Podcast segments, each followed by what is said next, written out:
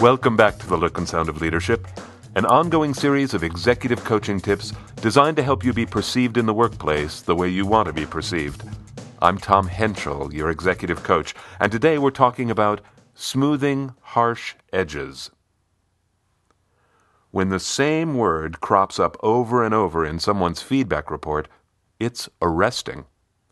The one word that cropped up repeatedly for Ahmad was abrasive. I understood why. Ahmad was absolute. When he told me about a seminar he had attended, he said, That was the best training ever. Of his boss's assistant, he said, She is the best assistant in the whole company. Describing the weekly staff meetings he sat through, he said, Those meetings suck. Of a sales group, he said, They're all a bunch of bloodsuckers. Whether he spoke high praise or complete dismissal, Ahmad was all or nothing, black or white, right or wrong. Because of his extreme positions, his personal interactions were contentious. For example, he'd regularly say things to me like, How could you think that? That's ridiculous. Or, Don't be stupid. I would never do anything like that. Or, Of course they'd think that. They always say things like that about me. When I reflected his right or wrong style back to him, Ahmad said, I'm passionate. That's the way I am. Yes, Ahmad, I said, that is the way you are. And the feedback is telling you that it's not getting you the results you want. People know you're smart, but they don't much like working with you. This is becoming career limiting. Coaching often forces a client to decide whether sticking with old behaviors is a bigger liability than the discomfort of changing. It was three sessions before Ahmad asked how could he modify his style without losing his passion. At that point, I introduced a tool I call Talk to Be Heard. Talk to Be Heard blends confidence and humility. It shows that you recognize your thinking is just that your thinking, not the only way to think. It lays the foundation for open dialogue, which, in turn, leads to trust. By contrast, an all or nothing position creates conflict by implying agree with me or you're wrong. When we display right or wrong thinking, people become defensive. It's ironic, as our style becomes more forceful, we often become less persuasive.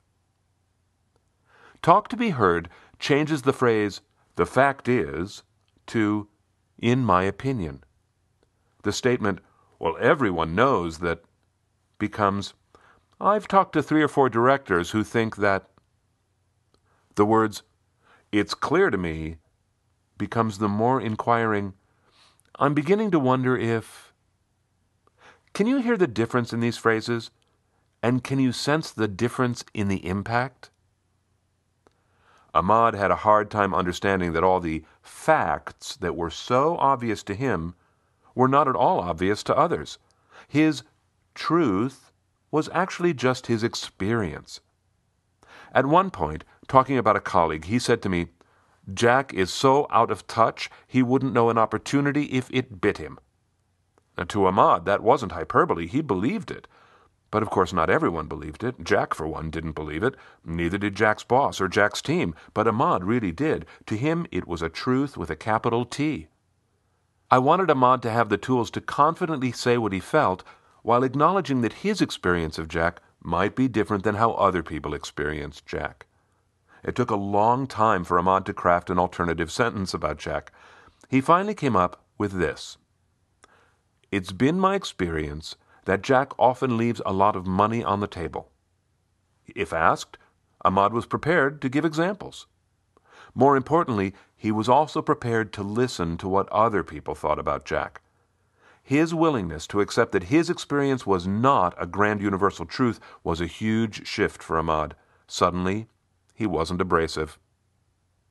Now, before you think that Ahmad's case couldn't possibly apply to you, try to recall a discussion when you felt strongly about something. I'll wager you moved pretty quickly to an all or nothing, absolute, superlative, right or wrong way of speaking.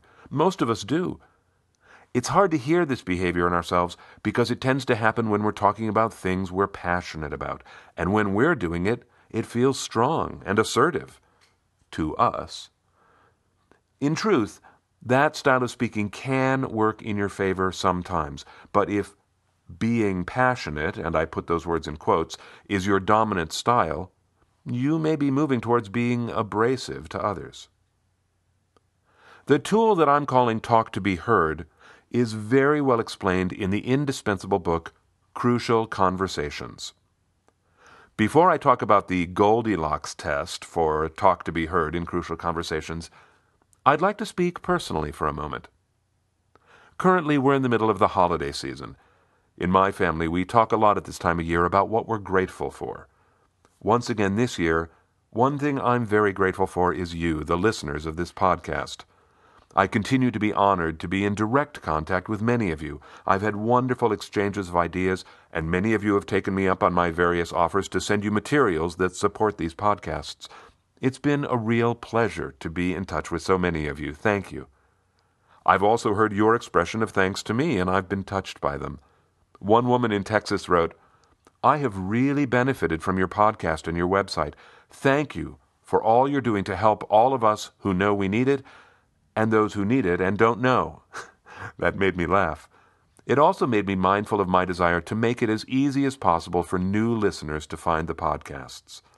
If the podcasts have been helpful to you, and if you'd like to help others find them too, I invite you to post a positive review in the iTunes Store. Positive reviews help keep the podcasts high in the search results so new listeners can discover us. Posting a review takes just a minute, and of course, it's free. Simply go to the podcast page in the iTunes Store, scroll down until you see the headline that says Customer Reviews. Nearby is a little button that says Write a Review. Click there and put in your thoughts. If you do take the time to post a review, please let me know and tell me your Apple username. As a small acknowledgement of your support, I'll send you a reading list of books I give out to my clients over the course of a year. And of course, I'll include my personal thanks. Before getting back to the podcast, I want to wish you all a healthy and safe holiday season and a very prosperous and successful new year. Okay, back to the podcast. I was talking about the tool Talk to Be Heard in the book Crucial Conversations.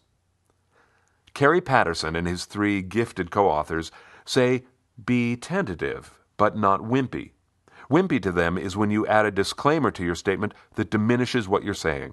For example, call me crazy, but, or, I know this probably isn't true, but.